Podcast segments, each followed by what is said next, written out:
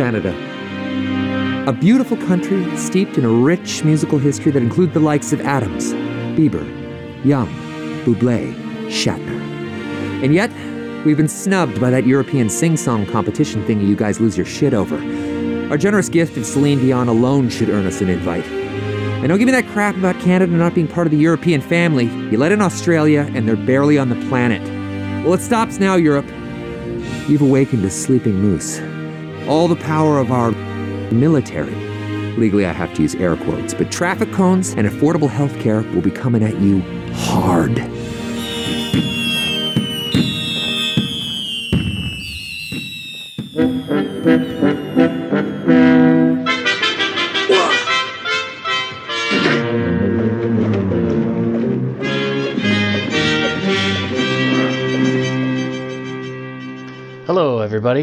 Welcome to the 320 Club podcast. Why is it called the 320 Club? Well, 420 was already taken, and happy hour is happening somewhere else. This episode was recorded on the 12th of May uh, this year, and was the last recorded episode before our fairly long hiatus. I'm just looking at my notes here. It says, uh, I am so tired, had the kids to myself while the wife went away. Pretty sure I watched The Iron Giant three times today. Uh, I guess I guess I was suffering. Um, anyway, it was pretty close to Mother's Day, so there's a little bit of a shout out there, even though it might sound fairly belated in September. Anyway, you might be wondering why the Ryan Reynolds ad for Eurovision and Deadpool 2 at the beginning of the podcast is there. Well, for this recording, we brought back a very special guest, Gin. We talked about some things that were happening in the UK at the time of recording. We talked about COVID, as if there was anything else to talk about. And we also talked about Lizzie and the passing of Prince Philip. We finally landed on a topic that is very dear to the heart of Gin, and it's uh, about Eurovision, which is where Ryan Reynolds and Celine Dion come in. Anyway, enjoy the episode. I digressed enough. Hopefully, we'll get back to a somewhat more normal routine, but more on that later.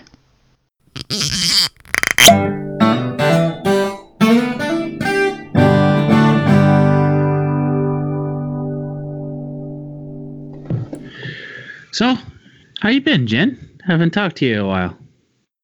Yeah, good. Just ten days after my surgery, so I'm still in like my sling. I don't know if you can see my camera yet, but I've got a No. sling with a body. Yeah, it's So starting I've to show up now. I've got a sling and also a body belt, so it goes around my waist as well. What was the surgery for? Uh, it's like shoulder reconstruction. Oh, jeez. Yeah, because I, I basically have like I've had a problem like I've got an issue like since they think since I was younger where like the way he explained it is like a ball and socket and inside the socket you've got like receptors and mine are baggy so when the ball moves they're too late to engage and stabilize the shoulder. So it's like the way he explained it's like a cricketer stood there with his arms folded waiting to catch a ball. Oh, um, and they think because I did so much swimming, like I was, when I was younger, like one of these nutters that did like four hours a day growing up, they think that that's what basically stabilized my shoulder throughout my sort of like adolescence because it was like doing like four hours of physiotherapy a day. Mm. Um, yeah, so obviously, like after uni, I sort of wasn't doing as much sport. I was sort of just you know just doing bits and bobs to keep fit. But um, was gonna and then I say, had loads. What are you doing? Are you shoulder checking people in rugby or something, or what's going on here? Well, I actually had playing ice hockey. I know that much. So I had a few like instances where it like kind of slipped, but then I literally all I did was throw a ball playing rounders. So it's like like baseball. And my shoulder just went with it and fully dislocated my arm. oh, jeez, that's terrible. So I've now got a tear. So the surgeon loves it 'cause it's really interesting because it's two types of problems.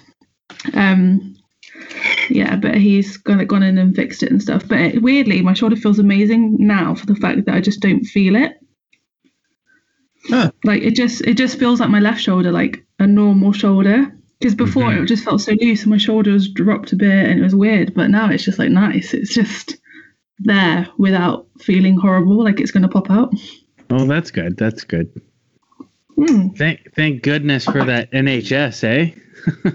yeah, I was surprised to be honest that they booked me in because the operation was scheduled for February, and then it got cancelled because they turned the the ward was a green ward, so it's COVID free, and then they had to change it into um an emergency like intensive care when Okay. the sort of numbers started going up.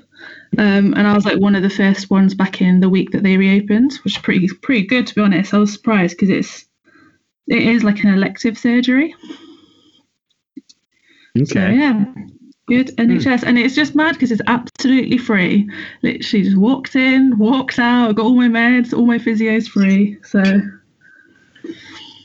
yeah, Depending on good. how you look at it, yeah, sure. Well, true, true, true, but Nothing's free, as whiskey would say. It all comes. It all comes out of taxes, but I mean, it, it's it's It better feels- than having. It's better than having to have a nest egg saved up for an unforeseen circumstance, like the Americans have to do. Yeah. One But then hundred my my percent. sal- then my salary's paid out of taxes, so it swings and roundabouts, isn't it? So mm-hmm. Yeah. Yes, it does. Every time I file my taxes in April, which I know is a thing that you guys in Europe don't have. Well, sorry, former Europe don't have to do. Uh, but every time I go through like the mathematics of what I owe the government, and they know exactly because if I get it wrong, they'll send me to prison. But I still have to go through the exercise of proving I know maths. I guess. really, even if you Check have an employer, I owed them $132.17 this year. I have one income. Oh, How did they fuck this up? Yeah, well, that's mad. I can't. they I can expect you imagine to do the math, but yeah.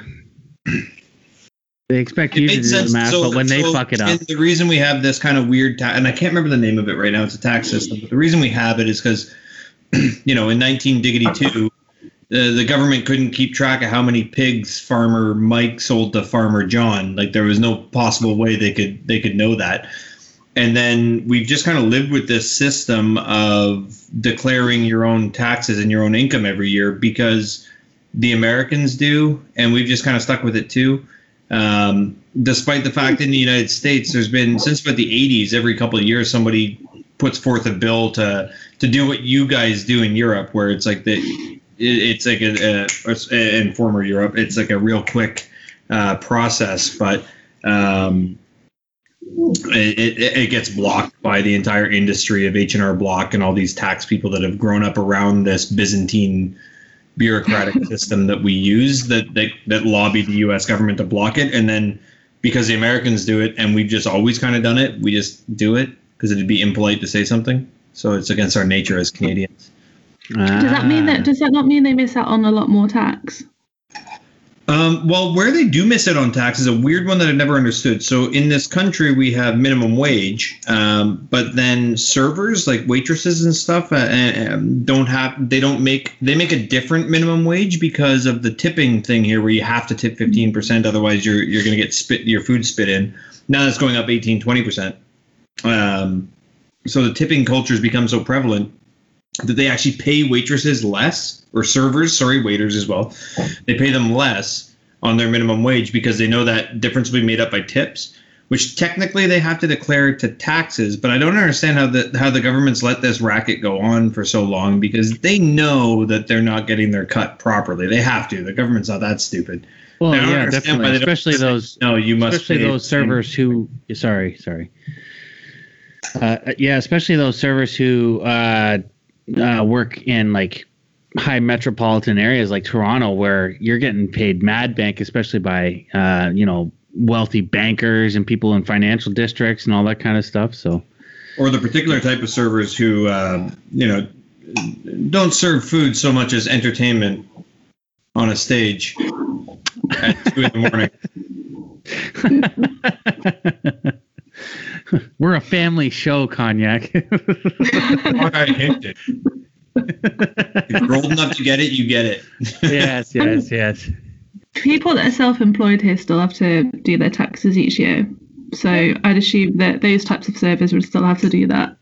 But but yeah, it's quite good. Like we, the employer will just sorts it out for us. So the like the first month that you you're like in your job, they'll just take the money out, and my student loan also goes out straight away, which is quite good.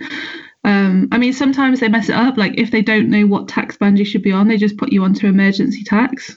So they don't give you the benefit of doubt. They go for like the biggest, biggest banding. But apart from that, it's pretty good to be honest.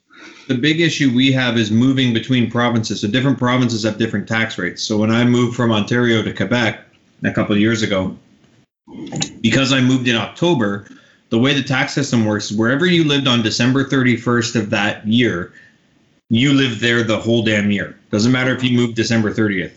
And because the tax rate in Quebec from Quebec to Ontario is about a 14% difference, I ended up having to cut a check to the government of Quebec for $12,000 for the privilege of not going to prison because I moved partway through the year.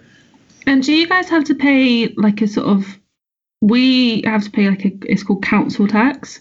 So we pay like our sort of tax to like the main government um out of our pay packet, and then we have to like manually pay our like council tax, which is like our local area, and that pays for things like Oh, property tax. yeah, yeah, yeah. But it's based on like um the property value like 30 years ago. So in London it's really, really mismatched because like a lot of properties didn't exist then or they've been turned into flats and things. So some like a, a council tax in one borough for the same flat could be like half the price of another. It's really disproportionate. They come around every. I just had the people from the city come around last year. They come around every few years to reevaluate the. But that's only if you own a house. I think if you rent, I don't remember ever paying property tax as a renter. I think the landlord has to pay it. Yeah, it's called MPAC. It's like a municipal property assessment. And what they do is they come by once a year and they just assess your property. It's like basically an appraisal and they tell you what your property is worth, Hmm, essentially. Based on not not on the actual value of the property itself, but on the taxed value of the property.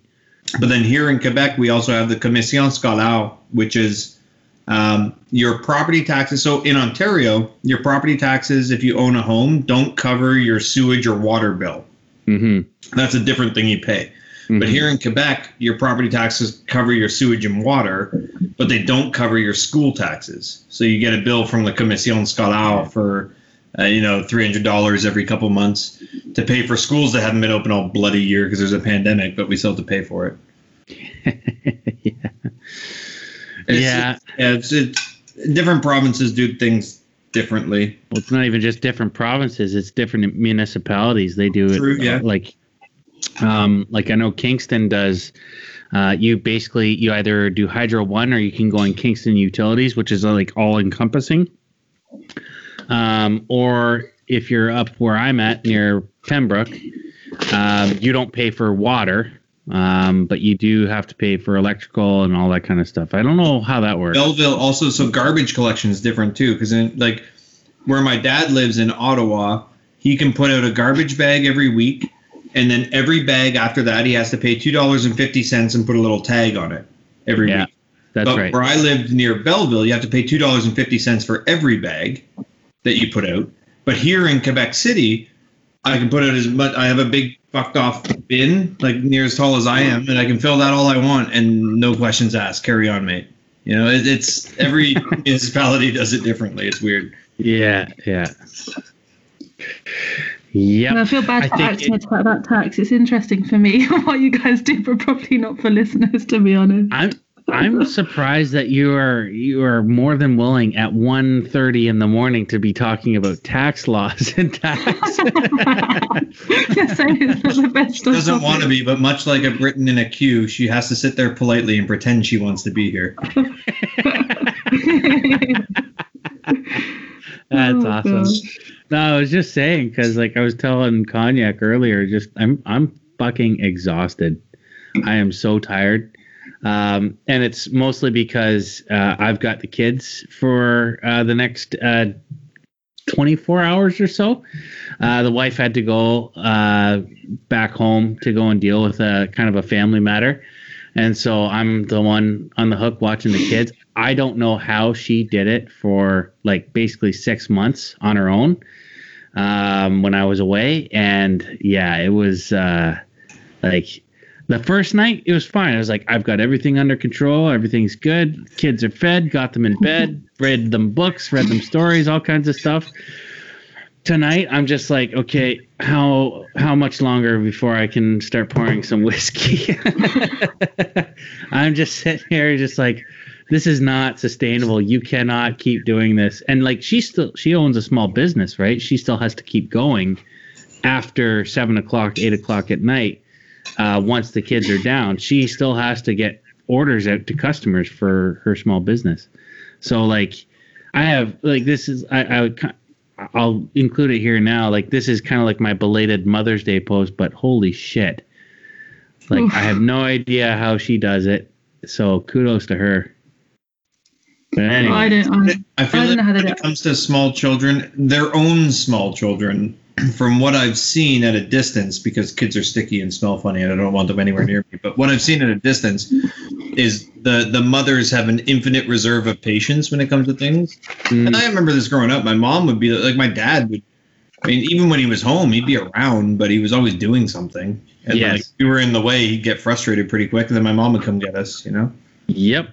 I can I can feel that sentiment. Like I I can feel that that could be a a theme in our marriage. um, but I got to be cognizant of that and not turn into a dickhead and you know actually be a dad and show up that kind of thing. Um, yeah. Okay. So how are things going in uh, in jolly old England? What are we? Okay, before we get into that, what are we drinking here? Well, as I've had surgery 10 days ago and it's currently 1.36 in the morning, I am currently, well, I just had a, a juice because I'm so rock and roll and I have a 7 Up free because I probably shouldn't be drinking. So I'm trying to be good. I'm trying to be good because I've still got like four massive like wound holes in my shoulder. Good decision. Um, That's a good decision. Uh, cognac, you're eating spaghettoons and, and meatballs. I ended up making dinner a bit late, so with my spaghetti and meatballs, I'm drinking a nice 2018 Italian Chianti. Ooh, look at you! Ooh, I I love decided to, I decided to go, uh, you know, in favor of independence from our Commonwealth overlords. I decided to go with a nice Scotch. So. Semi-independent. Semi-independence. That's right. We are. I was sleeping. was tempted though to get some of this. What's that? I can't pronounce it. You'll cognac. You'll have to pronounce it. I have no idea how you say that. I can't see it yet. Your camera kind of lags on this side. Is Yeah, it the, kinda- the maple stuff I sent you?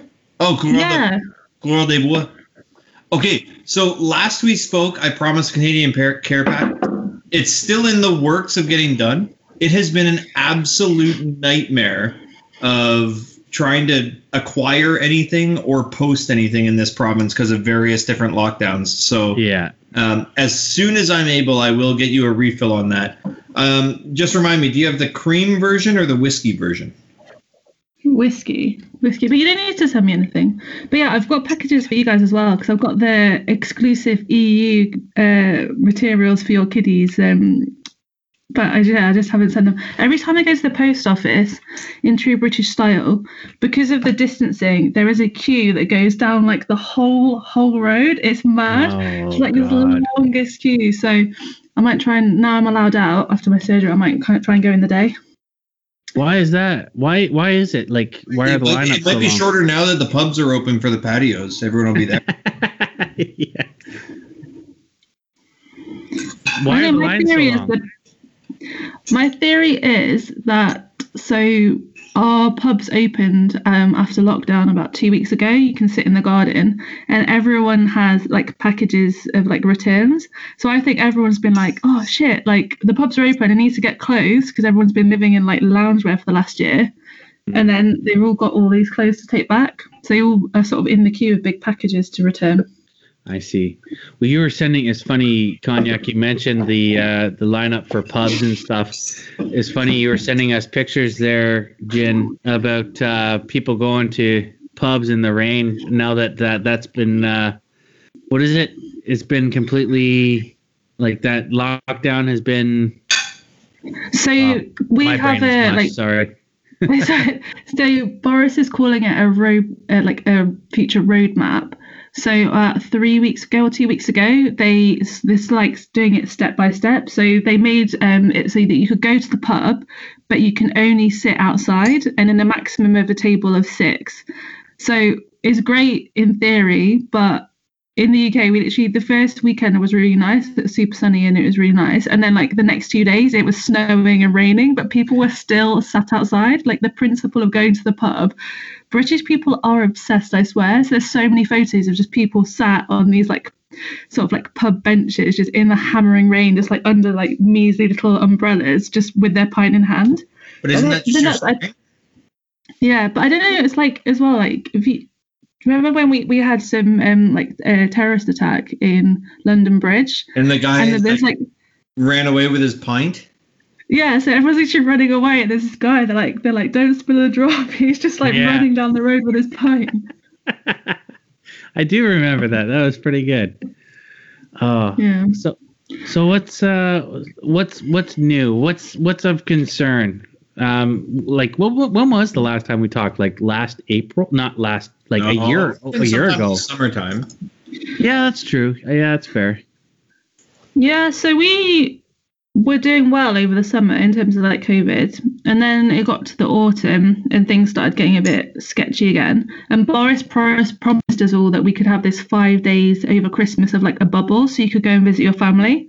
And then like then I think two days before Christmas or three days before Christmas, I think it was like on the Saturday morning, basically just before all the Londoners were about to travel home to their families, he put London and some other areas on lockdown again. So all the families have basically bought all their like massive turkeys for like Christmas and stuff, expecting their families to be able to come home. And then different bits of the country got put on lockdown. So I've basically been on lockdown, I think, since October. And it started easing. But things are looking good now. Like I was looking at the stats, and 67.8% of people have had their first dose here of their vaccine of Well, adult, good. adult the adult population and 35% have had their second dose. And we're now in England down to if you're 38 and over, you're now allowed to start booking for your for your vaccine, which is pretty good. So they're sort of rolling through. But I was going to ask you guys, how is your government sequencing sequencing the vaccines? Because they took a decision here to give the first dose and delay by 12 well do it by 12 weeks between the doses because their like theory was that they wanted to get more people with one dose to try and stop deaths in hospitals. So that's basically what we've done here in Quebec. So in Quebec, the only people that have gotten their second doses so far are first responders, medical staff, and it was actually confirmed yesterday that all our long-term care facility residents have received their second dose. Um, other than that, there was the government decided to pump out as many first doses as possible. Um, but it kind of confusingly, like it went from five weeks initially, 28 days initially to five weeks to five months now in some cases before you can get your second. Like my grandfather is 96 years old. He hasn't received his second dose because he doesn't live in a long term care facility. Um, it's it's a bit weird. They, they we we have a pretty high. We're approaching about four million of Quebec, so that's approaching 50 percent of the population of Quebec has received their first dose. But like, you know, like 150,000 have gotten their second. Like we're we're pumping the first doses into everybody, and it's caused a bit of an issue here because there was a case in the news where a woman got her first dose and then got COVID like a month and a half later, and everyone's like, "Oh, the vaccine's," but you know, like just Uh, fuel yeah. on the fire of the idiots. Um, yes. but Well, yeah, it's it's- so that's what we're doing is we're approaching. Canada is nestled nicely. Last I checked, which is about a week ago, we were nestled nicely at about 59th in the world, right between Serbia and Albania uh, for, for our vaccination rates. So you know that's grand. Yeah, yeah. There's a Well, lot of not- the United States has donated vaccines to us. Thanks, America. Appreciate that.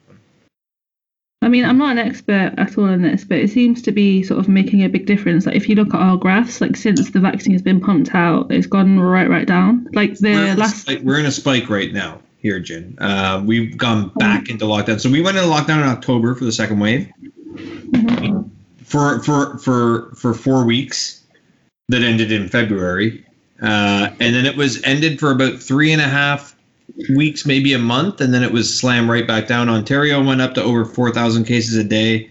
yeah. We were at around 1,500 cases a day. Uh, because of the UK and South African variants, I don't think we've had any of the Brazilian variant here, but we're starting to get the Indian variant. So, like, we've been back on the spike, so we're back into lockdown, uh, like hard lock. We're in our third wave right now. So the Yeah. vaccines didn't really help, and at this point, the people are getting quite frustrated because you know 14 months ago they were told 14 days to flatten the curve and they've been staying home and they've been listening to all the things and the government hasn't held up its end in many people's minds. So people are beginning to get frustrated. And i don't think with the with the thawing of the snow you know last week and this um, i don't think uh, people are going to be staying inside much longer. I think it's just going to they're going to burst forth from their homes. And, I, and i'm not sure what the government's going to be able to do about it Yeah, I don't know. It's uh, it's gonna be a little bit sketchy, man. I have no It's- idea. It's real fast, yeah, because we haven't vaccinated near fast enough. So our our federal government made the genius decision uh, near the end of last year to sign a massive vaccine. Uh, the the the kind of the needles that the vaccine goes into. They signed a contract with China. Canada has been in a diplomatic dispute with China for the last eight months to a year. So right kind of at the time vaccines were being delivered, the Chinese government shut down that contract. So that's why we can't get anything done here. Um, Hmm, One of the biggest there's further issues where we had our own vaccine industry a decade ago, but they closed it down. Not the current sitting government, the previous government. Again, a lot of people are saying, "Oh, that was short-sighted," but these were also the same people asking why we're paying, you know, X billion dollars a year for something we don't really need. Yeah, Um, just can't you can't keep people happy, and you can't predict that's right. They every think, they think on the fly. They they always are quick to criticize and never to Yeah. actually think critically. Yeah, I mean, one of the big discussions here is what do we do with our extra vaccines? Obviously, like the supply at the moment is coming in as as we get it, but like the UK's ord- over ordered, I think like double the amount. So I think that this like there's lots of sort of pressure in the the news of like getting the government to like commit to supporting other countries because obviously it's in everyone's interest because of the variants. But I mean, what's happening in India is absolutely devastating. It's like we have um, yeah. we have like a major major like sort of british indian population so people that have got like first second third generation that have got family still there and things and it's just it's really upsetting Well, you Really guys got a real stake in it too, right? Like that's crazy. yeah It's it. Um, Mr. Trudeau's come under criticism for uh, saying recently that by October we'll have four times the vaccinations we need. To which everyone says, "Uh, "Okay, like why?" Um, and it's basically so that But they, we needed it yesterday. yeah, but also so they can turn around and magnanimously give it out to other countries. But know, WHO has a program in place to vaccinate the poorer countries in the world that can't afford them. Um, and um, our government's come under criticism for taking uh, their available vaccines for us to then turn around and make political gains by donating them later. Um, but yeah, what's going on in India with the Indian variant is just it reminds me of you know this time last not even quite this time last year maybe three weeks ago last year uh, in Italy when uh, when the army was moving bodies to the south because it was the north of Italy that was hit really bad I believe and they were right. moving bodies around to the south uh, yeah India it's uh, that is not going well and That now was- have- that was a now we have real Israel and scare. Palestine going at each other again that's Yeah. like Yeah. Yeah, the Gaza Strip is being lit up again. Um, I actually don't know very much of what's going on with India. To like to be brutally honest with you, and, and forgive my uh, forgive my ignorance on the whole matter. Like I, but the when you put it in those terms about how you know similar with what we saw with Italy last year, that does put a bit of a frame on it because that was terrifying. We were seeing images of people like old people being just loaded by you know like by military truck. Yeah that like when the military gets involved and starts loading bodies that's when it's time to start shitting your pants like yeah but i mean you have to think about india though is like they have some of the most densely populated cities like in the world um and just true. by the very nature and also like culturally as well like they, they they've been doing investigations here because a, a lot of um, like British Indian families here they tend to live with lots of generations of their family together. So they tend to live in big households as well, which is obviously means that it's transmissible, especially when we've got people going out to work and things. But I, I'm no expert at all. I'm trying to follow the news as much as I can. I think one of the biggest problems is the the lack of oxygen that they have there. So people are basically just sort of I don't know how you say it, like they they just can't breathe. And they just they can't they don't have enough uh, yeah they're suffocating they just don't have enough oxygen at all was in the in the country news. to go on. It was in the news yesterday. Uh, two of our Air Force planes took off loaded with oxygen and, and ventilators for India. Wow. Whew, that's pretty heavy. Jeez. And you know when like Air Canada is struggling for money, the government can't even wait for them. They they make the Air Force do it. That means it's needed. You know, yesterday. That's right. Yeah.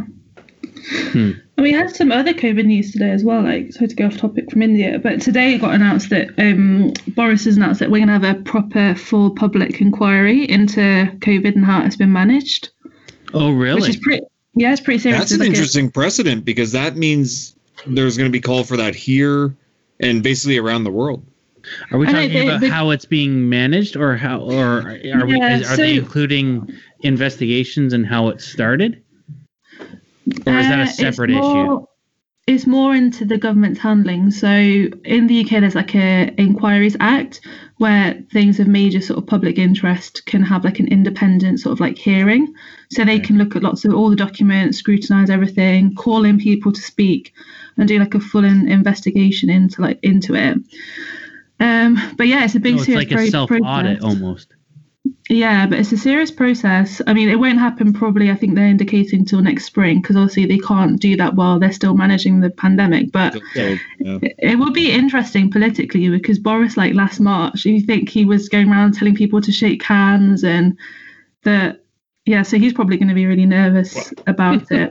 Well, I But, shook um, hands with everybody, and everybody was quite glad to see me. I shook all the hands. Yeah. But I mean, today he said that they will look at the events in the cold light of day to learn what what could have been done better and, and make sure they take it forward for any future pandemic and learning. But yeah, it, it, it will be interesting because they, they tend to have like an independent person like leading the inquiry. Mm. But yeah, I hope we'll do. I hope we'll do the same. I doubt we will because after next year is an election year, and the government won't want that on them.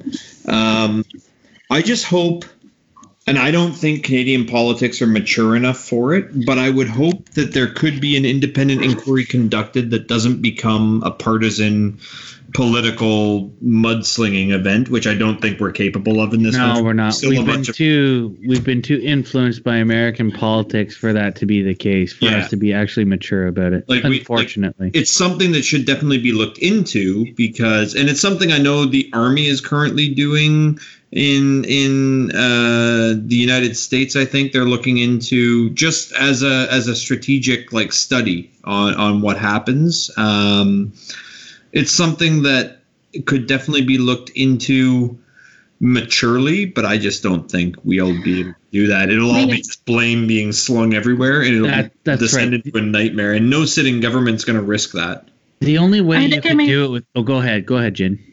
No, I was gonna say like, don't get me wrong. This will be used politically, like, because this will Yes. be like all this will be put out publicly, and the you know opposing parties will definitely go to their full advantage on it. But I think the the the journalists are saying today it's like makes sense. They they you simply can't have the most serious pandemic and not have an inquiry into how it is managed.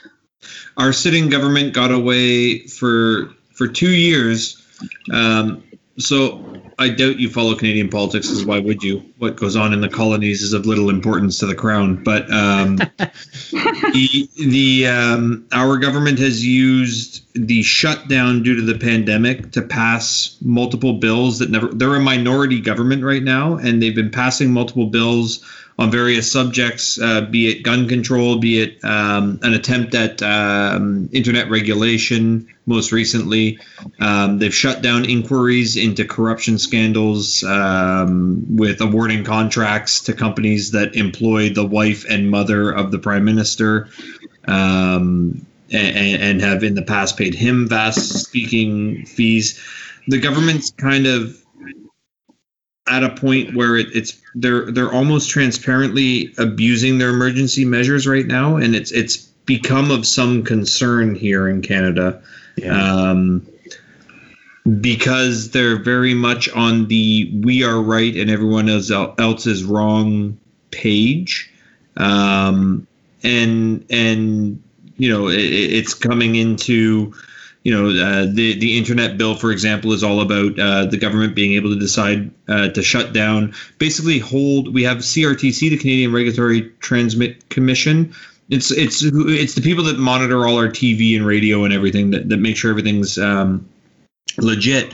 And this bill was actually intending to pass that anything on social media and the internet be subject to CRTC laws as well, um, which the former head of the CRTC called the the greatest attack on democracy he'd ever heard of. Um, you know, they were reserving the right to shut down anything for objectionable content.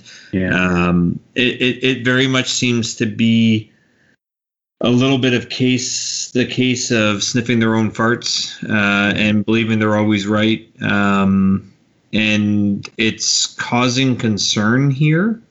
Uh, i think what's actually happening is they're politically they're trying to goad the opposition government into calling an early election uh, which historically in Canada never goes well for the party that calls said election. They almost always lose in a landslide. So I don't think an inquiry is likely out of this government. I don't think the opposition government calling it is likely because they don't want to antagonize the sitting government. And they Uh, also don't want to have to hand over a pandemic crisis in the middle of a pandemic.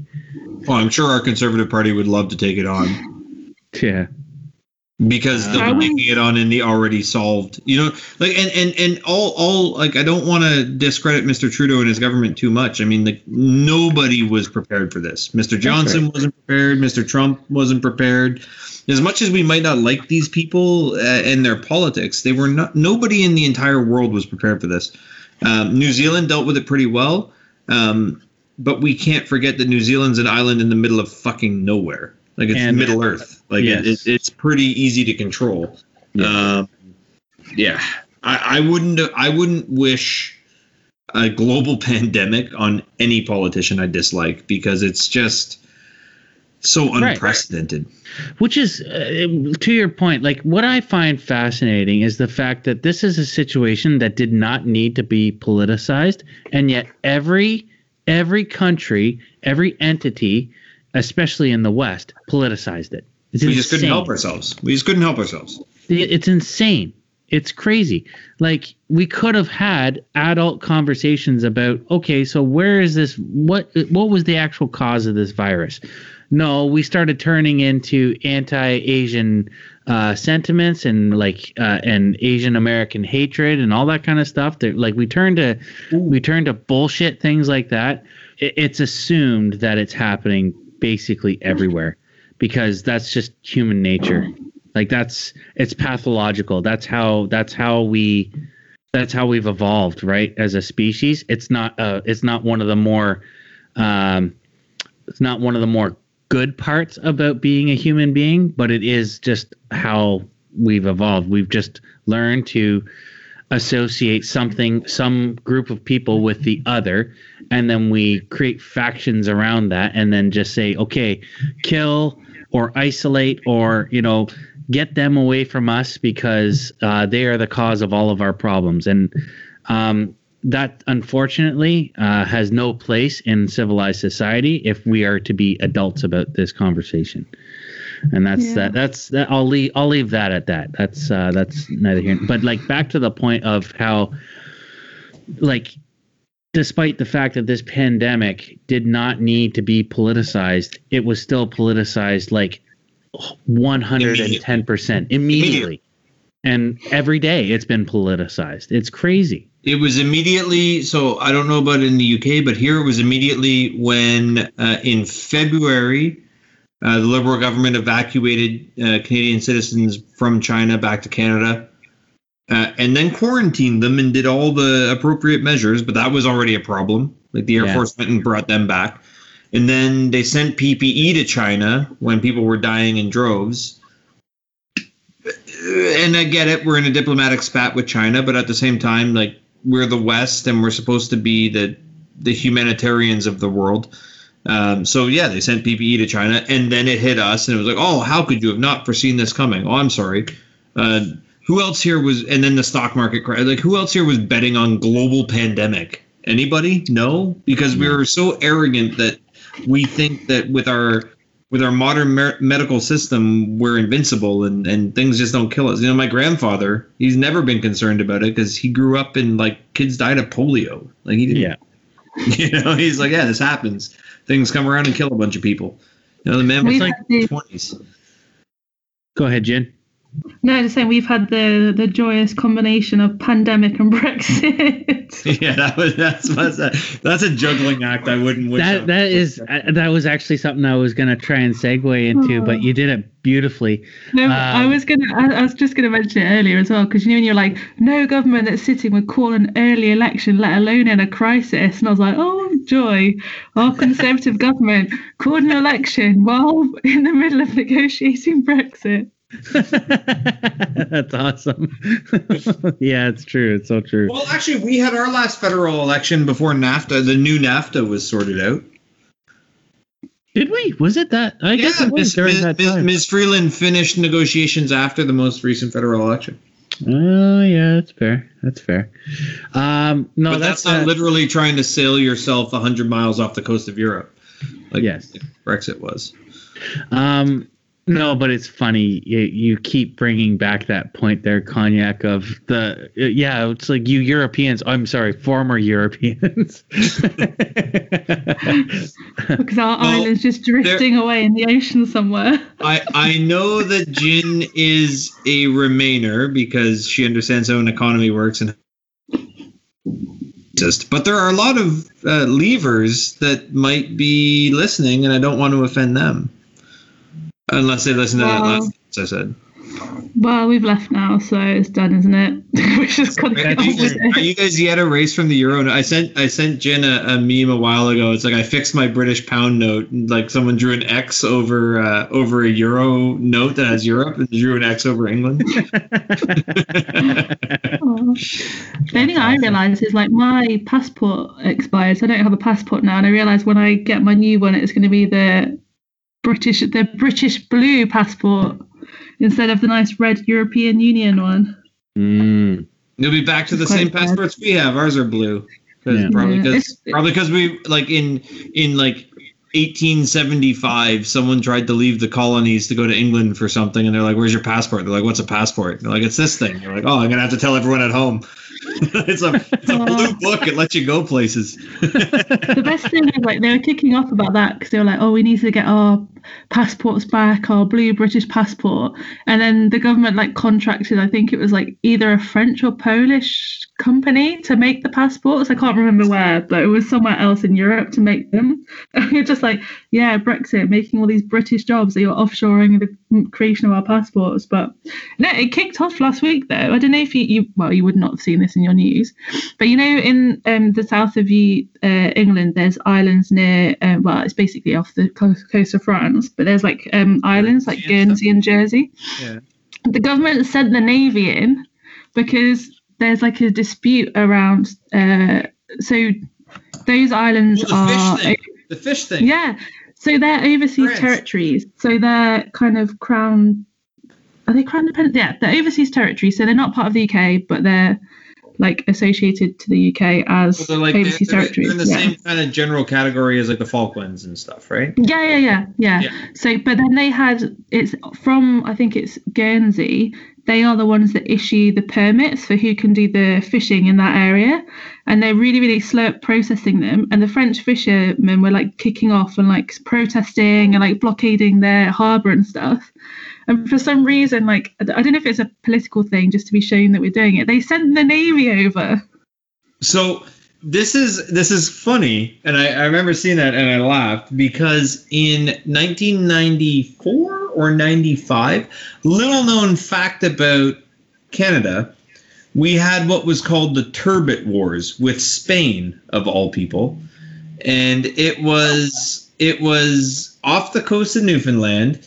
I guess turbot's a type of fish. I don't fucking know. Maybe. Um, and I guess Spanish people liked them because they were out there fishing, but like illegally fishing in Canadian waters because of a like a I guess a distance dispute on what constituted Canadian waters and international waters. So these Spanish fishermen were like, and the our navy went like all, all three of us. Our navy went to like respond to it, and it ended actually in bloodshed. The Turbot Wars ended with uh, a Spanish fishing vessel trying to run the Canadian Navy blockade, and the Royal Canadian Navy sinking that ship. Um, and then the government of Spain, like I guess I don't know, recalled their fishermen as if it's a government program. Like I guess they just told everybody like, no, you can't do that. But yeah, we had we had like exactly what's going on between France and Britain right now around Guernsey happened to us in the mid 90s with the Turbot Wars. The only thing that's really funny about it going on between France and, and, and Britain is that like 100 years ago, you guys were deciding who owned the entire world. And now you're fighting over fish around an island in the middle of the English Channel. Oh, we I need the Falkland Islands for strategic sheep purposes. Penguins. I bro. realised I messed up. I got the wrong island. It's Jersey, not Is it Guernsey. Jersey? Okay. But yeah, they- all, all those yeah. Channel islands. Yeah. But they dispatched the Navy ships, and some people think that it's because it was a week before elections and it looked good to do that. So we had Well, like low. Boris is probably trying to take a page off uh, old Maggie Thatcher's book with the Empire Strikes Back Time magazine. they were all when they were all steaming for the. That was literally the cover of Time magazine when they were steaming for the Falklands. There was a picture of the carrier group saying the Empire Strikes Back. no way. It was like the best bit of journalism I'd ever seen. I'm gonna Oh, look that up.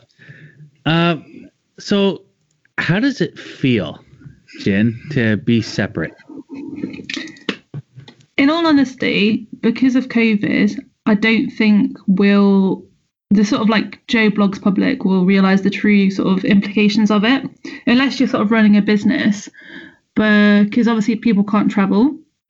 But I think as soon as people are allowed to travel and then they're trying to go on their like cheap holidays to Spain and eat their English breakfast on the beach and drink British beer in Benidorm or wherever people go, I think then people will start realizing the Mallorca, no? Mallorca. Mallorca, Mallorca's more You guys all go Germans. to- You guys all go to Cyprus and Crete, don't you?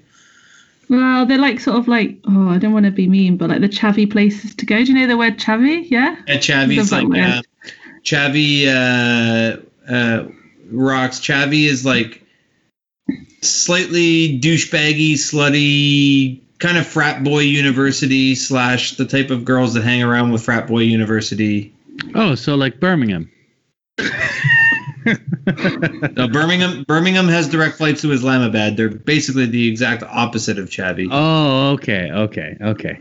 more like more like the Geordies, like Newcastle. ah, okay. That that Yeah. perfectly frames it for me.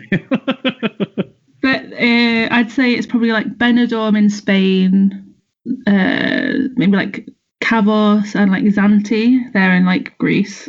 Any anywhere that German tourists haven't found, so they can just put their towel on a lounger and annex it for the entire week.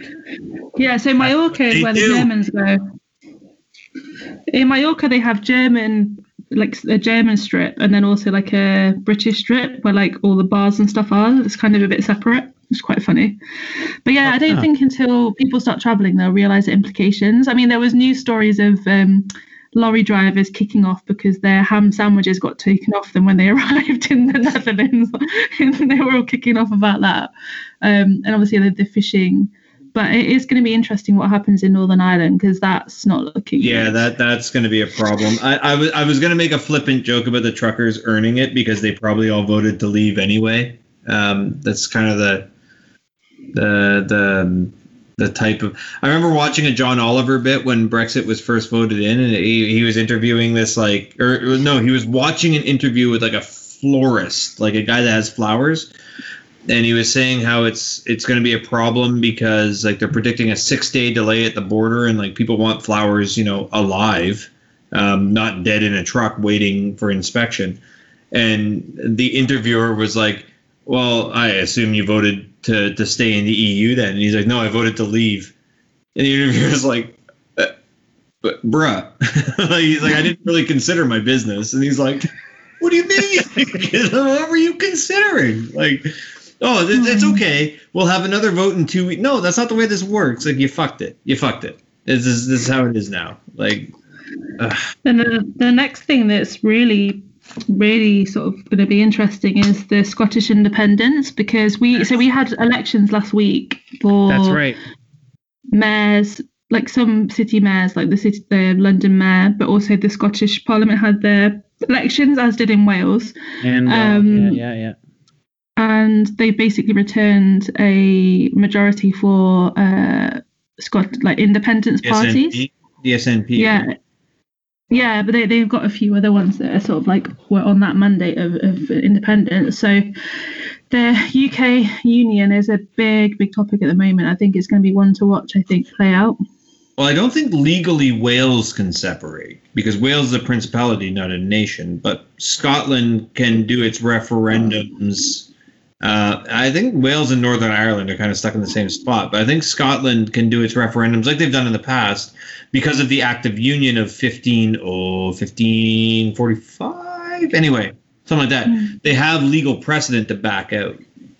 Well, this is a question they don't know if they do. So at the moment, I think the first thing, uh, I think Nicola Sturgeon, which is the leader, she's going to look at whether they have the legal powers to hold a referendum without the permission of government in London. Well, they that, that's the that's the interest. So this is this is this is fascinating to me because I live in a province that tried to separate from our country with no real legal basis to do so and no real understanding of what it would have. Well, the legal basis they used was the British North America Act, but they didn't realize that what they would have gotten isn't the province of Quebec as you see it on a map now. They would have got 100 miles either side of the St. Lawrence River, and they would have had to really discuss with the United States about that because you know most of that's Vermont.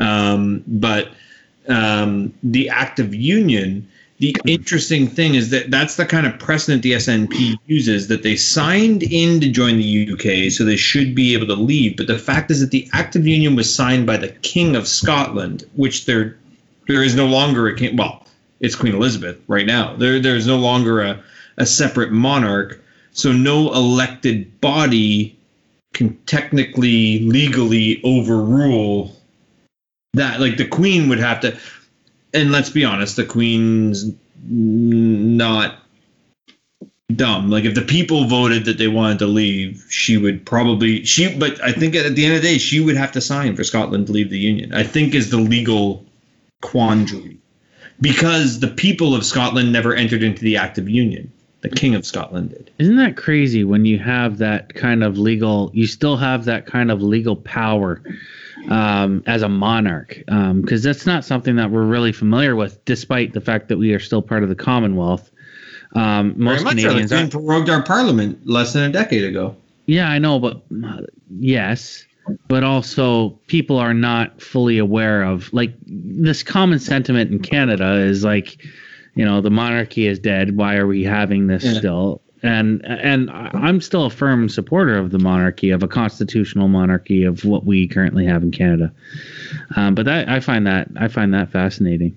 it was um it was um you know I, it is a i guess we should say to Gin our condolences uh Yes, Phil- yes. Phil- prince philip passing on the crown prince um You know, I, I met him before. It was you? hilarious. He, i've met Yeah, charles so- never met philip so they have this. and They have an award. He set up this award scheme here called the Duke of Edinburgh Award. we have, like we have three it here as levels. we have the duke of edinburgh Oh yeah, yeah. Yeah. So obviously to get the gold award is pretty tough. It takes like years to do it. But if you get it, you get to go to the palace. Um, and he was the actual one that went around and, and sort of spoke to people on the day that I went. And it was so funny because he you sort of stand in these semicircles in like two of two rows so that you can come in and address the group like quickly around everyone. And he asked our group, does did anyone go abroad for their award? And this girl went genuinely, she said, Oh, I went to Wales. And he, he just clapped back and was like, "That's not exactly abroad. Do they not teach you geography these days?" And then he just got really pissed off. And then I think he just defaulted because there's a guy that was in his military uniform on the end, and he just went and spoke to him and then left our group. And I was like, "Well done, mate. You've ruined it for us all."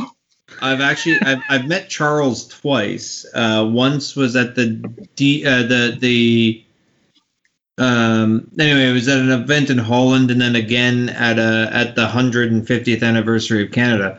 And he actually, I was with the same guy that we'd met Charles previously, and he remembered both of us out of a crowd of like 15 people, Really? which I thought was incredible because those these guys, th- these royals must meet so many people. You must have that must be a practice art to be able to remember a I'm, face and I'm a name. entirely certain. Like, I don't know if you've seen the BBC HBO production uh, Rome that came out in like the early 2000s, but like Caesar, whenever he it. talks to people, he like leans over to his slave, and his slave reminds him who somebody is and who their wife is, and blah blah. blah. Like, I'm sure that's a lot of what it is, but Ah, I see. I'm sure they have people that do research that tells them they just know. who's who. Yeah. Oh, massively. We have a every year. There's like a sort of they, it's called the Royal Variety Performance, and they just the Queen like or Mm. a royal member attends, and they have different sort of variety acts. like completely offends their sensibilities. But at the end, they always have like a lineup of the performers, and the Queen goes down the line, and she definitely has someone like on her like like ahead of her, and sort of like introduces them. that Royal Variety performance has some of like my favorite because I watch the Big Fat Quiz every year, um, Big Fat Quiz of everything at the end of the year because it's on YouTube in our Mhm. country because we can't watch it on BBC. Um, someone uploads it like the next day, and it has some with of the a best VPN. It has some of the best little anecdotes, like Jack Whitehall. I remember at one point the Queen's like, "And what do you do?" She's just like, "I was on the show, like I did the thing in front of you." Like- Oh man. Oh. But no, I watched some of the funeral, like a little bit of it, and I actually got a bit sad because, uh, like, when you sort of watch it, and you're like, "Oh gosh, this is literally I'm watching someone's like granddad's funeral." It was actually quite really sad, whether you like the royal I mean, family or not. And and, and and and poor Lizzie. I mean, she's what ninety six now. yeah, and she had to sit on her own as well. Yeah, that was very telling. That was And she had to, and she had to do this the the British stiff upper lip. Like she couldn't even cry at her husband's own funeral. She had to. Yeah, and I think regardless of what you think of the royal family, like any death is very sad, especially for the tragic. fam- like I the mean, family. It's very sad. Yes, the man. Yes, the man was ninety nine years old. Yes, he'd lived a full life, but it doesn't mean it's not tragic when they pass, and it's not a loss and a, and a vacancy for everyone involved. Yeah, it was, it was heartbreaking. I've never seen Yeah, the Queen look vulnerable like she did there, sitting on her own. But she was back in action two days ago because our parliament came to its natural sort of. I can't. There's like a specific term. Oh, I should know this word. Is it prorogation? Prorogation? proroguing, Prorogation. Yeah, yeah. Because we had that about a decade ago. Our parliament got prorogued by the governor general uh, through the Queen. No, that's not the right word. But basically, that our Prorogue means it parliament terms are Everything stopped. Yeah, and then they restart it. So two days Yeah. ago, she was in Parliament, um, and she did the Queen's speech to open Parliament. So she's back working. It's mad. Oh yeah. I mean, she has to, right? She's gonna. Her, her, I remember when our governor general at the time, when when uh, when there was the earthquake in Haiti in 2010, our governor general was of Haitian descent, and she was on the news weeping uh, for the people of Haiti, uh, and it then became public that she got a strongly worded letter from the Queen reminding her that her father didn't cry during the Blitz and that she's a representative of the royals and she shall maintain a stiff upper lip. wow. Good for her. Yeah. That's interesting. I like. I, I gotta say, I like that. I like I that like kind of. Let's be honest. You need to have a little bit of stoicism. As much as people may have an issue with the monarchy, like they, you know, the uh, King George, they wanted to evacuate him from England. He refused to go and refused to let his Yeah. family leave. And he was the kind of like the monarchy became the national symbol around which the Britons rallied. Like you can't take that away from them. They were out in the tunnels of the of the metros and in the in the bomb shelters talking to people. Lizzie went to visit the people in the hospital after all the terrorist attacks. I say all the as if there was like a million of them, but after the Manchester bombing and the knife attack and stuff, like the Queen goes and visits people in the hospital. Yeah. It's well, she served in the Second World War. yeah, she served. Yeah, she was a mechanic. That's right. Yeah. And uh, Charles was a was a a, um, a captain of a, a ship in the Falklands War. Harry did two tours of Afghanistan and one tour of Iraq. William was a search and rescue pilot. Like they all serve, and they're, You they, wanna talk kind of about like a- real kind of like the- the backbone of the nation. You know, like people Yeah. rally around them in times of crisis. You talk I, about I, I don't know real leadership. I tune into the Queen's address every year at New Year's. yeah. Huh. I think everybody does. It's funny you say that, being that you're from La Belle Province, but you're you're a, you're a diehard uh, monarchy fan. I like that. No, it's no, I'm not. I'm not. I'm not being sarcastic or anything. I, I just I'm pointing out.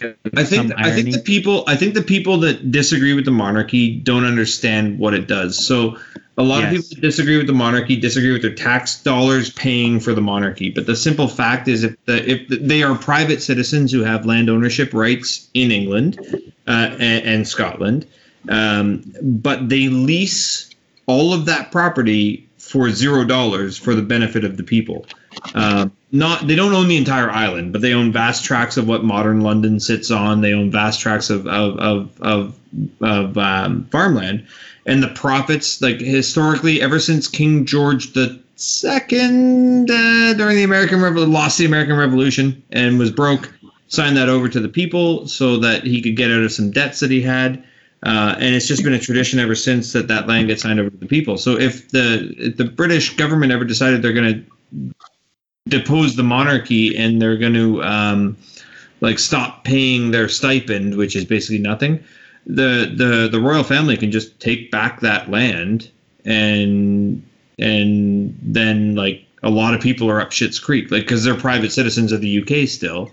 They, they can take back that land and, and and let's not even let's not forget the amount of tourist dollars that come into the UK to see castles actually inhabited by real life monarchs and nobody gives a shit about French castles because they all got their heads cut off, right? Like Yeah. it's it's it's the royal family is um uh, in my opinion um a moral and ethical kind of like something to gather around as a as a nation, but also an economic boon to to old blighty uh, a rainy Yeah. isle on the opposite side of the ocean. That's crazy. I, I, it is like uh, that to me. It, I never really heard. I, I kind of knew all this stuff, but it's it's interesting how you frame it and put it in those words, and it just it kind of opens your eyes up a little bit more. It's like, yeah, it's from a um, from a leadership perspective, from a rallying people to a common goal towards a common end. It's you know the the monarchy is as British as going to the pub in the rain. You know, like Or queuing at the post office. That's right. Or a queue at the post office. I think that is uh I, I like that. Like when that government goes come and go. when that goes, we're in trouble. Yeah, well, governments come and go. So you're you're right. It's it's a steadfast sort of thing in public life. It's gonna be lo- super. Yeah, go ahead. Sorry. It's going to be super interesting though what happens, like because there's been so much in the media about the royal family of like Meg Megxit they called it, and and then her Yes. interview, well their interview with Oprah, and it's all kicking off, and yeah, it's going to be interesting to see what happens when. As if the um, royals are the only ones with in-laws problems. Right. but like also, the fact that the crown is now touching on more modern history, I think, is going to cause issues as well. Mhm. I, I, I mean, I, I feel like they're gonna take some care to be respectful because, like, Philip's dead now. It was all well and good when he was alive, but I don't know because they said that there was only going to be one more series, and now they've said that there. I think I heard that there's going to be two. So they're really going to be encroaching on sort of modern history now. So it'll how be far have they one- gotten in the show? I, I stopped watching after the kind of halfway through the second season. Um, they've got to the sort of early years of Princess Diana. Mm. Uh, yeah, that one's gonna be okay. That's yeah, right. So the so the last series has sort of touched on her meeting Charles, the marriage, and sort of looking at her sort of eating disorders and things like that. Yeah. I mean, they spared no like they had no mercy on uh, uh, Lizzie's sister, Margaret. Margaret, I think. Margaret, yeah. Hmm. And they didn't take much mercy on Anne either. Lizzie kind of stands alone. Elizabeth stands alone, it seems. I think it's going to be a very difficult situation when when she passes. I mean, her mother lived to be what 102, the Queen Mum. Yeah, I mean, to all be signs 102. point to Lizzie being immortal, but yeah, but like I don't know, she's just a different kind of caliber of human being, and when that goes, I don't know. you can't forget, in, in my opinion, as an outsider, I think Lizzie's long reign has been to the benefit of the British people. I mean, you got to remember Yes. she she reigned over essentially the collapse of the British Empire when Yeah. when Britain went from the most powerful nation on earth to ooh, third or fourth ish, you know, now. Um, she she kept the people together through multiple crises, um, massive technological changes. Um, the world is a vastly different place now than when she was born. No kidding. Same age as my grandfather. I mean, they were they were both born in the twenties. Like, Yeah. Yeah. Oh, to have that like that nugget of solidity in your country has got to feel good. Yeah, there's lots of people as well that, that even where they, they like the monarchy, they just really, really hate Prince Charles. There's like people that just want them to skip over him and go straight to William. It's pretty brutal. yeah. Charles abdicate for William, yeah. Yeah, it would never happen though. I don't No, think why, he's why would why would you ever? definitely wants his role. Yeah, Yeah. of course he does. He's been he was born to be a king. And as far as he's concerned, he probably should have been doing it 20 years ago. Like nobody anticipated the queen on her um was it her platinum jubilee, the last one? Her end of the year Diamond, was it diamond or was it platinum? whatever the last one, Diamond. Um, but in her speech, she said like nobody when she was born, she never would have imagined a diamond jubilee. They actually had to think of what it would be. You know, she and she mentioned that in her speech that like she never would have imagined living this long because that's just not a thing that happened in the twenties. You know, And- Yeah. That celebration was so sick. I don't know if you saw they had like so like did. all of the old fashioned like military boats like and like replica even down to like little rowing boats from like the 1600s they had this massive flotilla go down the thames it's mad if you get a chance to have a look online like google the well, Um, I know what I'm Queen's doing when we Flotilla. hang up now. Because I'm Gonna have to definitely going to do that. it Well, is- every it's year when they- mad. Every year when they break out the RAF uh, for the anniversary of the Battle of Britain, that's always a real treat. Yeah, it's it's a it's a it's a shame. Cap uh, Colonel Tom died. Uh, Yes. Sir Colonel Tom. That's right. He was knighted. That's right. Yeah, uh, and promoted. Uh, and the most recent knighthood, I think, was Sir Lewis Hamilton. But they were knighted. I think Sir Colonel Tom was knighted earlier, and he passed away just relatively recently, didn't he? Yeah, and people were kicking off about that as well. people love to kick off here because he got gifted a trip to Barbados from British Airways. Oh no! Went to can't take Barbados, and they think that- Oh, he did go. Yeah, he got it, and and that he he went, and they think that's how he got COVID from the traveling. The man was a hundred. He didn't have that much longer anyway. At least he went to Barbados. He he got to he got to live some of his final days on a beach. You know, like Yeah. Yeah, I'm sure he didn't care too much. I don't think the old people care that much about this pandemic as we think they do. Because like I like I say, like just this is just anecdotal evidence from my own. That's a hot take. but- no, I- like like no no, but from my own grandfather, 96 years old, he says that illnesses killed people his entire life. Like if this mm-hmm. one gets him, it does. And you know, my grandmother died in November, December. So he's alone now. All his friends are dead. He doesn't really. I talked to him today for about 45 minutes on the phone he, just before this call, so I was a bit late. But he doesn't really care. Like Yeah. he, he's just kind of whatever. You know, if it's the tell you what, I have noticed with old people though. Now they've all had their bloody second dose of their jab because most people. Like will have had like over the age of like 50, 60 will have had it. They boom around the supermarket. They do not care about social distancing anymore. and all the young people Shut are they're like, invincible. they're like, get That's right. back. Yeah. If polio isn't gonna kill me, this fucking thing won't. well, they went through polio and thalidomide babies and all that Yeah, nonsense. that's Well, right. still here, so. Yeah, and they went and saw the Rolling Stones in Toronto 20 years ago when Did- they were still able to dance. Did all the drugs. yeah. Well, From the last nice SARS COVID outbreak. It's quite nice to see that the, the weekend they've started trialing like big venues. So they had like a um, big gig last week of a thousand people in, in Liverpool of all places. Oh, you can oh, imagine. wow. Was it, down, was it down in the Cavern Club? Like everyone just breathing in each other's COVID? Well, it has Yeah, to be had it- Liverpool. Yeah, they Oh, had it it's, in like it's, a, it's a city that you can take the experiment on because, like, if you have to lock it down, eh. Well, I mean, think about it. You got football teams, but you also it's the origin of the Beatles. That's where you know Beatlemania, the Well, the crowd I've came to the from. Cavern Club, which is like the, the kind of big uh, music thing there. No, we uh, actually in Canada, um, so we still have NHL going on, but you can't go visit, and the Canadian teams don't go to the U.S. and vice versa. They they they all stay here, uh, and we've canceled the Formula One Grand Prix in Canada this year again, two years in a row. So we're not ready for big events yet. We're not having it.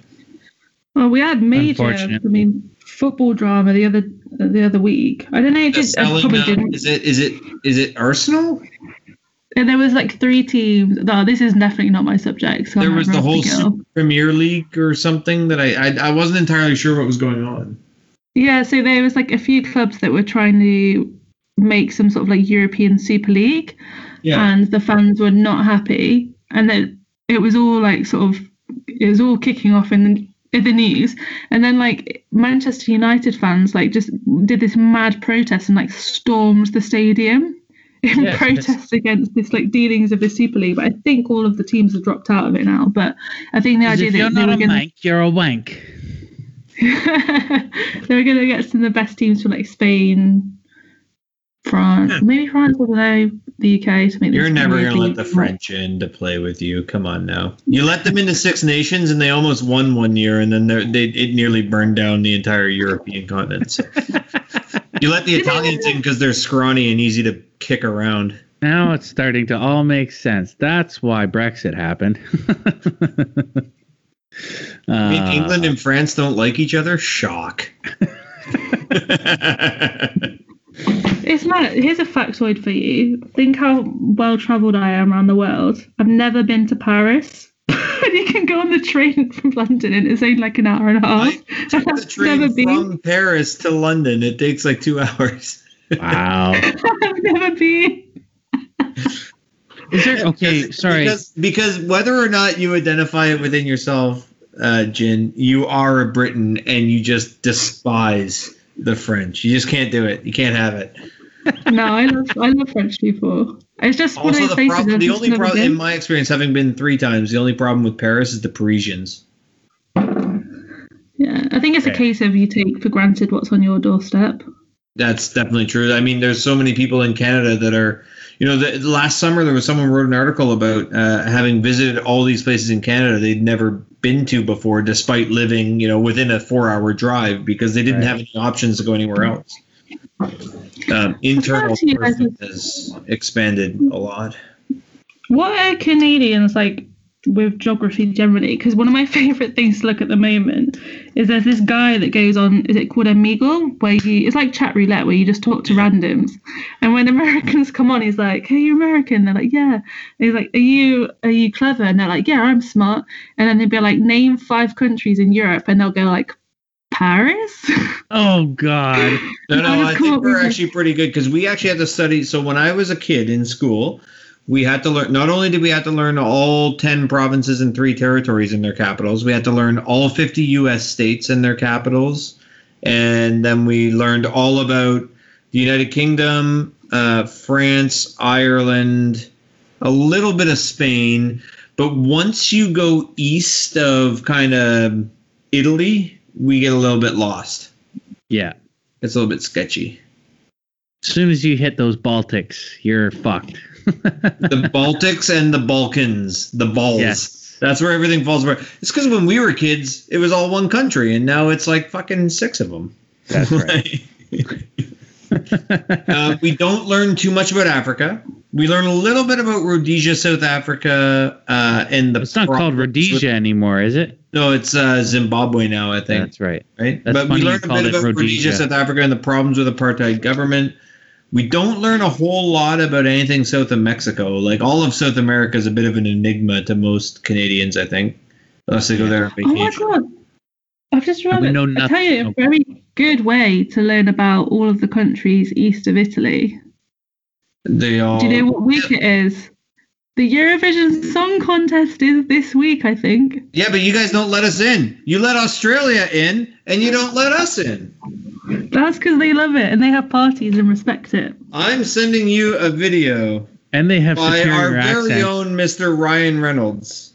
and they have Much superior about this accents. subject. Wasn't it Ryan Reynolds that bought a random football club here?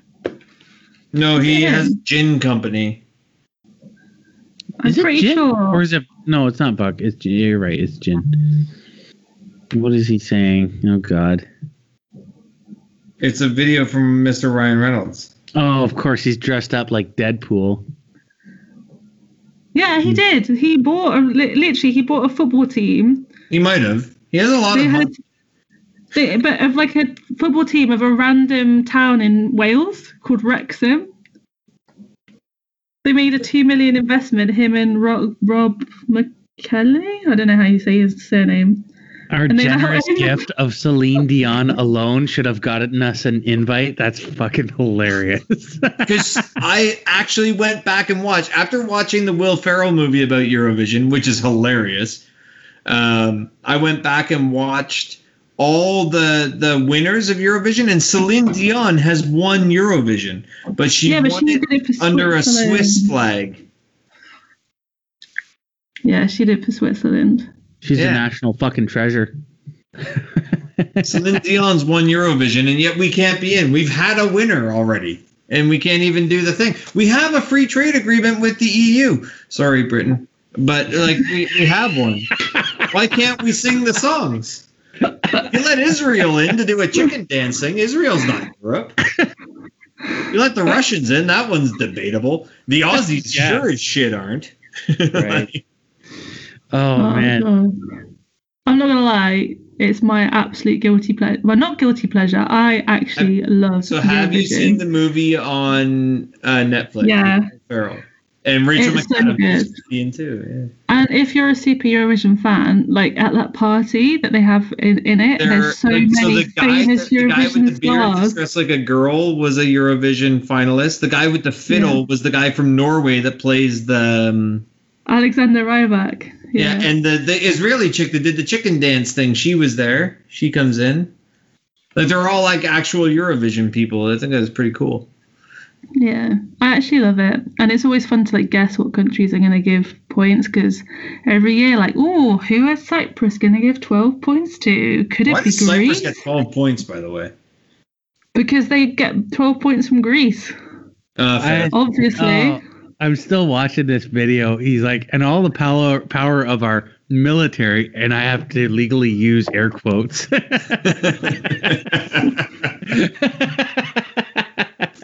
I'm gonna have to play this on the podcast just to include it. This is this is brilliant. Eurovision's beauty though. It's like all it's like all the beauty of the Olympics with like I guess what people like about X Factor or whatever those nonsense shows are. But like you get all nationalistic about it, which is like it's real dangerous when Germany gets loud. But other than that, everyone's cool with it.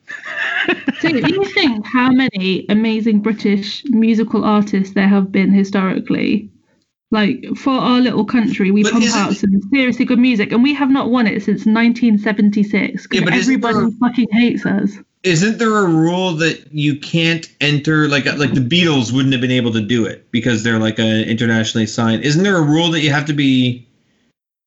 You can enter No, the anybody. rule, you, the rule is, I don't think. I think the rule is that you can you can't enter with a song that hasn't that's been previously released. So it has to be a song for that year. Why didn't you guys But bring we- like Queen or Oasis or somebody? in? Well, yes, We did have there's a there was a boy band here called Blue that was quite popular in the like noughties that represented us, um, but they didn't do very well. And the only reason we're any only in the final because there's five countries called the Big Five that pay loads of money, and then Yeah. it means that they don't have to go in the semi-finals; they just go straight to the final, which the UK does because we commit a lot of money to the European Broadcasting uh, Corporation, which Not- is separate to the EU. No, it's separate more. to the EU, so Oh. it means that we still get to be in the final without going through the the rounds. I ha- honestly Yeah. have no idea what the fuck this thing is. Dude, but- the Eurovision. Okay. Oh my no, god! no, no, no, no, no, no, no, Let me All finish. you're Let gonna me do, finish. listen, listen the to fact me, that listen to me, Rock. Deadpool do- is doing an ad for it, I'm in. all you're gonna do after this or tomorrow because you're very tired when you have an hour and a half away from the kids you're gonna go on netflix and you're gonna watch the movie eurovision okay. and it's will Wow. ferrell and rachel mcadams being like iceland in eurovision and it gives a pretty good idea of what it actually is Okay. Okay. okay. But this, but then I feel like you find that film more funny if you know what Eurovision is and you've seen it. But anyway, it's this Saturday. I, well, i've seen it when you and i watched it together Well, when i was in england like three years ago Hey, if we Yeah, get the it's so chance, you guys want to sit down and watch it? Like we could do, we could do a podcast on it if you want. But On do the- you know how long this shit is? It's like the Olympic opening ceremony. It will start at like eight and finish at like eleven or oh twelve. fuck that! We're not doing a marathon. it's I- like the I american got idol finals bro you can't you can't I tell you what, you could that. do. You could podcast some of the results because Sure. that would be good on your time. But that that's funny because they Croatia basically gives six votes to Serbia. Nah, still making up for that Yugoslav war. And yeah. six votes to Spain. And it's always like the most random people. Like nobody knows who these people are on the TV giving the votes away. It's hilarious. And then there's countries as well that thing. appear that no one like knows what it is. So like some of like the tiny, tiny, tiny little countries, like um Montenegro gives. It's like who the fuck are you? yeah, former Yugoslavia, Republic of yeah, Macedonia, and oh, it's so good. I love your origin. And there's always they always like compliment. They're trying to like rattle through it quite quickly. And there'll always be some like beautiful like girl from like Azerbaijan, and she'd be like, "Greetings from Azerbaijan. Firstly, I want to thank you for putting on such a great show. Can I just say, you host, you look so beautiful." And they're like, "Get to the fucking Shut the fuck up. Give us your votes. Yeah. Timing slots, motherfucker. Do you know who we had reading out our points like last year? I think it was. We had Nigella Lawson. who the hell is that? She's like this. Oh, you don't know who Nigella Lawson is? I mean, I might if I saw her. Oh, no way! You are missing out. She I does. She's like a. She does like a cooking show, but she is like a sort of middle-aged woman, but she's like a little bit sexy, and she always like glances at the camera and stuff. I stuff. 100% know who you mean now. Yeah. I know exactly who you mean. but yeah, she, she- we like other countries tend to have someone really glamorous, and then we we put out like just sort of people that British people like. It's quite funny that like aren't singers. Because didn't ABBA make their name doing Eurovision? Isn't that where they got big internationally? Yeah, yeah, massively. I think Waterloo was their song. Yeah. I'm just googling like famous Eurovision winners, but then it'd be interesting because some of these just could be famous in the UK, but not not globally. Well, Celine Dion and ABBA, we know who they are. So Yeah. I feel like ABBA might have done it twice actually. I don't know. But I, it doesn't annoy me though, because we have so much musical talent here, and some of the acts that we put I- out aren't good. yeah, but it, well, it's not just that. I think it's the democratization of Eurovision and the general.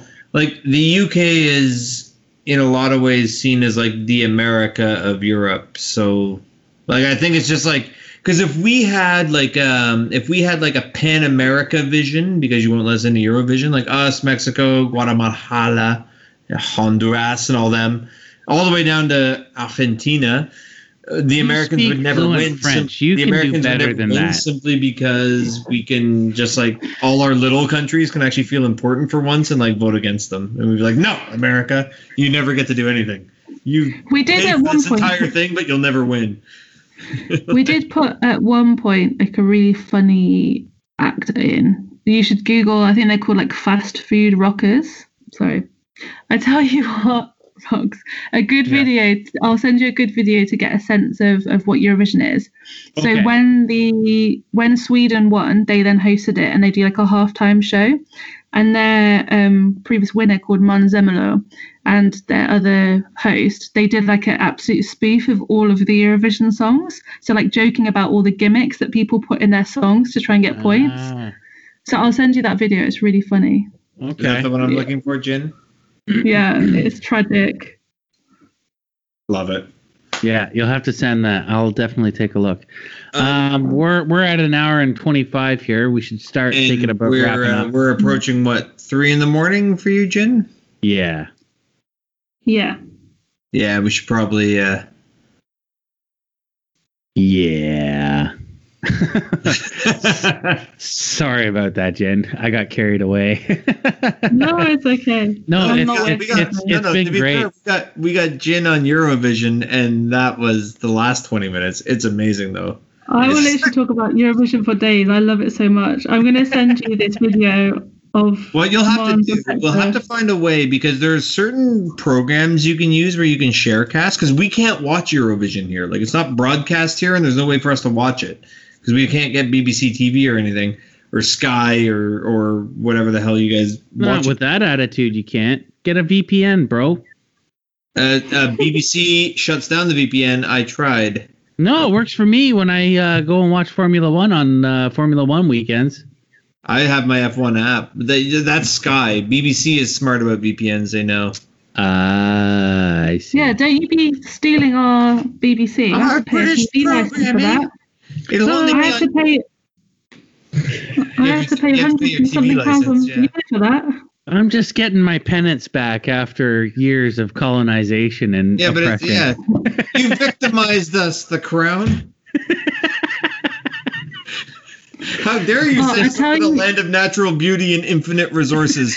it's not fair. Give us my Sherlock when it comes out instead of making me wait fucking eight months for it to come on Netflix. Not Right. fair. Right. Tell you what, my last little comment of the day, and uh, your wife will like this one. You should tell her to watch a BBC program called Motherland. If she's not seen it, she will probably find it pretty funny. She's uh she's into that kind of stuff too. So yeah, I'll I'll, I'll tell her to give a look. The trials and tribulations of being a working mother. Yes, I can imagine. Yeah. Pretty funny. All right, Gin. Well, this right, was cheers, uh, Gin. this was an absolute pleasure. This was great. Uh, we should definitely do this again sometime because it's always a real treat having you back on. It's, Um, it's you're doing great. Minus one flipper. It'll be back. Yeah. And I'm sorry I, uh, took the podcast into it talking about tax. That's very boring. I'm very no, sorry. no, no, no. It's fine as long as it's organic. We're all good, and we can. Yeah, but keep, it builds we can like make a roller entertaining. coaster. You got to start at the bottom and slowly build up to Eurovision. You know, you got to start with taxes, and then you finish with Eurovision. Everyone's happy. Yeah, that's Maybe I should explain do a it. splinter podcast just about Eurovision. I'm I, joking. I was Yes. I was going to say I was going to say that uh, you know I, I I wasn't going to do a big whole summary or anything like that, but you just did it beautifully. So there we go. Uh, I think that's good. That's great. Um, all right, let's uh, let's sign out. I'm Rocks. You're Cognac. I'm You can say your Cognac. name. And and thanks Gin. again, Gin. Thanks again, Gin. All right. No See you guys later. Bye. Bye. Could you be dressed any more Canadian?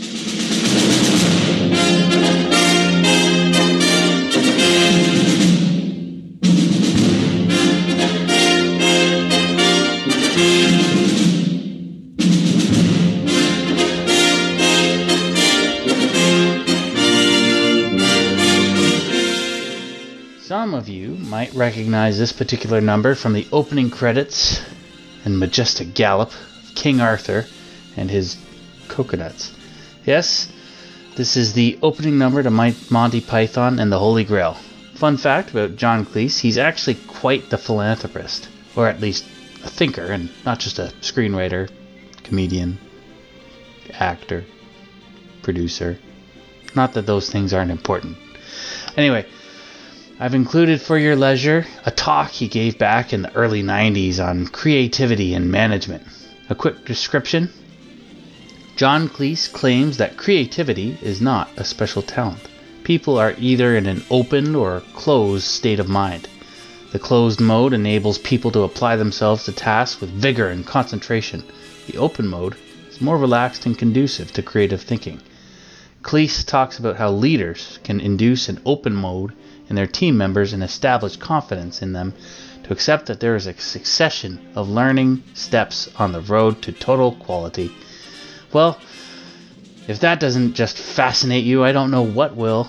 Link is in the de- description. Check it out. I think it's actually pretty cool. Anyway, don't forget to like and subscribe to our podcast wherever you get your weekly dose of whiskey and rocks. Ugh, not so weekly, is it? Whether it's Spotify, iTunes, or wherever you get your podcasts. You can help us out even more if you spread the word and share us on Facebook and follow us on Twitter. We are at Whiskey and Rocks 1. All links are in the description. Thanks again for listening and stay tuned for more 320 Club.